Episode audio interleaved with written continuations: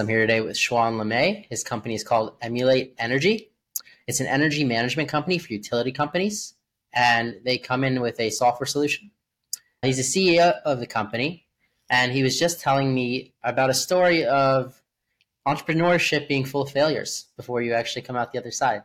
I started Emulate when I was what I thought was pretty old as an entrepreneur. I was almost 40 years old together with my co-founder. We are about the same age and we had this understanding that uh, startups who succeed convert to the to this view most people have of Mark Zuckerberg's uh, starting something in their early 20s and uh, then we stumbled on an article, I think it was an HBR article that had studied uh, the key success factors for startups. And one of them was actually the age of the entrepreneurs. And what was interesting in that was that the older the founders are, the higher probability the comp- the startup has of success. So it goes right against this view or this romanticized view of uh, college dorm students who come up with great ideas. I'm not saying that's not the case, but on an overarching level, science shows that the older you are, the more li- the, the higher likelihood you have of succeeding. I don't think it's necessarily only that you're wiser.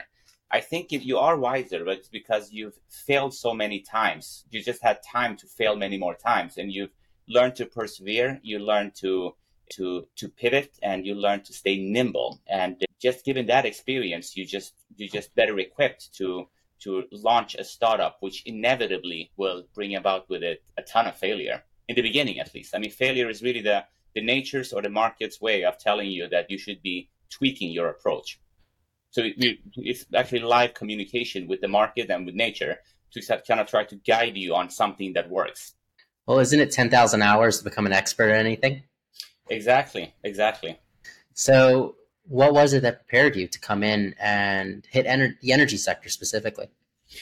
I mean, I have a my my co-founder. He did his research in the space, and we knew that this is this is an enormous industry that's gonna go through big, big challenge, big changes during the coming twenty years. I mean, it's probably one of the more uh, conservative industries in, in, in the world. I mean, nobody ever called their energy company to thank them for providing the better electricity or more electricity. So this industry has for decades been drilled in minimizing risks, ensuring that you you don't get outages and suddenly you have one of the biggest industries in the world that's going to be turned totally upside down from central production to decentralized production. And the the incumbent companies aren't really wired to innovate. So the startups have are going to be playing a big role in taking risks trying a lot of different approaches that don't work and uh, sort of see what sticks and help them big incumbents to to transition what are you expecting from the energy industry? Are you are you seeing a potential crisis coming?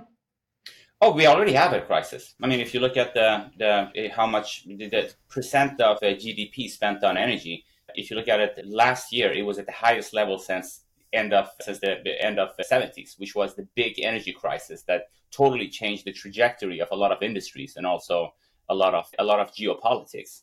So we're we're at a similar inflection point. There's no doubt about it this is one of the most interesting and exciting spaces to be in.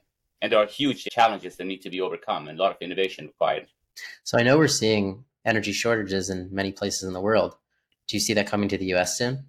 Absolutely. I think it's not necessarily only energy shortages, it's about uh, energy availability at the right time. What happens when you switch over to solar and wind is that these these are contrary to to natural to, to classic power plants. These are intermittent resources.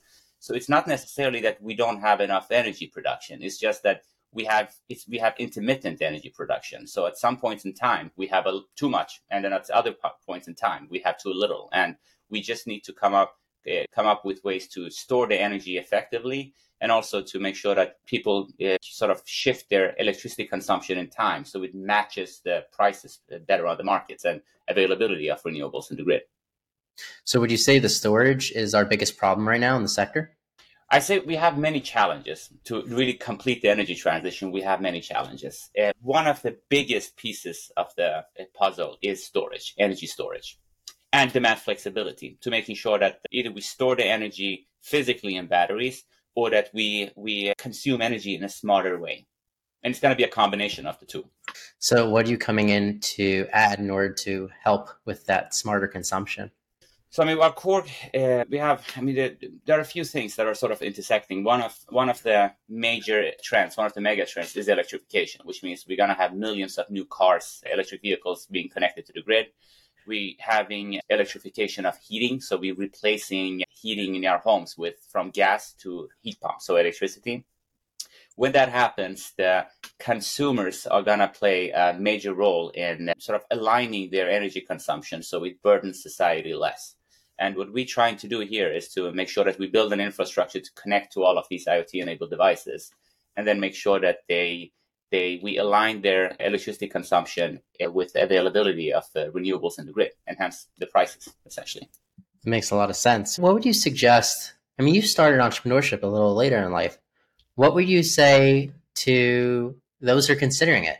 I would say this is probably the golden age of uh, startups. I mean, if you wanted to, I'm I'm 40 plus, but when I was 20 something, if I wanted, if you wanted to start a st- software company, you had a much much bigger uh, entry barrier. You had to buy servers, and you had to recruit people in your vicinity. You didn't have a globalized world. You couldn't uh, find somebody on Upwork who could build you an MVP for $15 an hour uh, you have a ton of accelerators and incubators around the world now that just didn't exist 15, 20 years ago.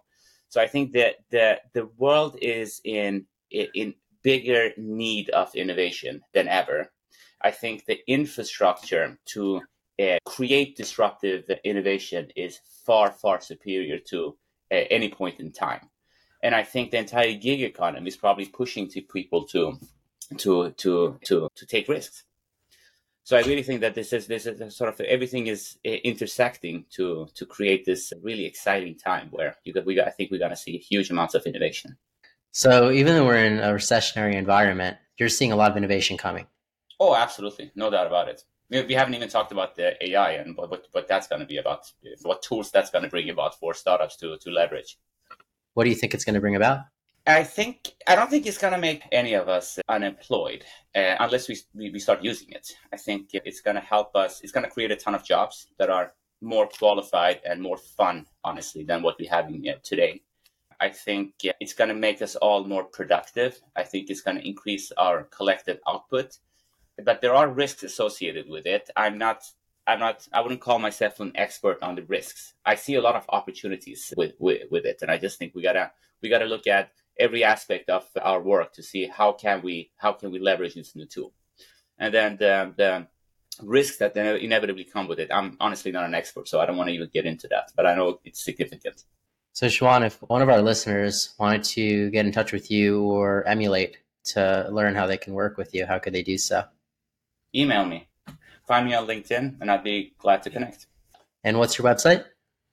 Emulate.energy emulate.energy perfect well, thank you everybody for listening to another episode of Failing to Success. I'm your host, Chad Kalecki with Cosmic Design and Development.